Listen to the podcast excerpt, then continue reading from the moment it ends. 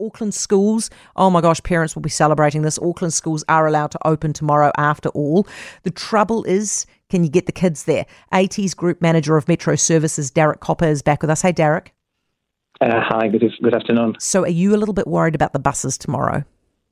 Uh, look, for school services, will be reinstated, uh, reinstating the dedicated trips tomorrow. Uh, we are reaching to schools uh, today to find out which ones will be open and to finalize their bus requirements.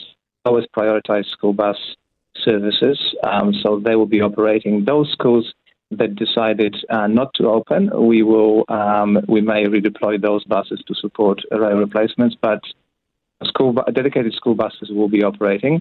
Now, those students who use our scheduled bus services, there may be some delays due to the divisions, um, roadblocks, and um, obviously we have a number of buses impacted by flood damage. Therefore, uh, some students may get to school late if they rely on our uh, scheduled bus services in an area which are which is affected by by diversions. But we're doing our best to to get everybody to, to school. How many buses have you got out of action?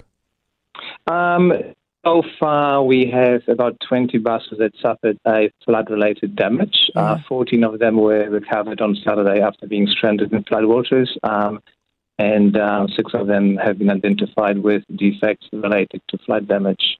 Was one of them was one of them that bus that, that drove through the floodwaters that was captured on video?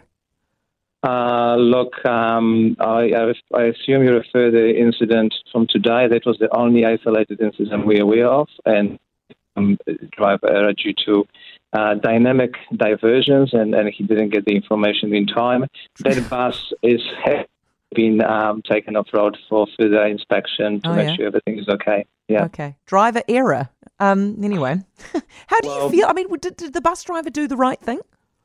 Uh, look, um, night they were in a very unprecedented situation, and, and many of them were never expected to be in this situation. As yeah. soon as the situation deteriorated, we have put out instructions about 7:30 p.m. to avoid floodwaters at um, at all, and um, them were in a situation where they just couldn't couldn't do uh, much more other than either stop and evacuate dry, uh, themselves and passengers in, in high waters or try to push through. Yeah. Don't, don't encourage, while we really appreciate and acknowledge their, their um, dedication and the, the, um, the really great action that they did to get people home on Friday, we certainly don't encourage it.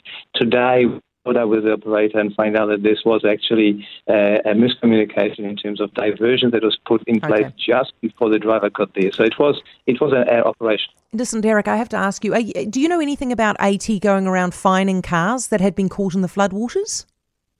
Uh, look, um, that's I can't really add my, much information to it. Um, AT typically doesn't recover private vehicles um, uh, do you know anything about it though? I mean, I know it's probably outside of your purview, but what are we talking about here? Were these cars that, that had actually been abandoned in floodwaters and AT went around finding them? Um, Is that what happened? I'm not. A, I can't because I don't. I'm not aware of it. We, okay. we do recover vehicles that have been abandoned in our car parks, and most of them have been recovered and and, and put into safe location. Right. Darek, um, thank um, you.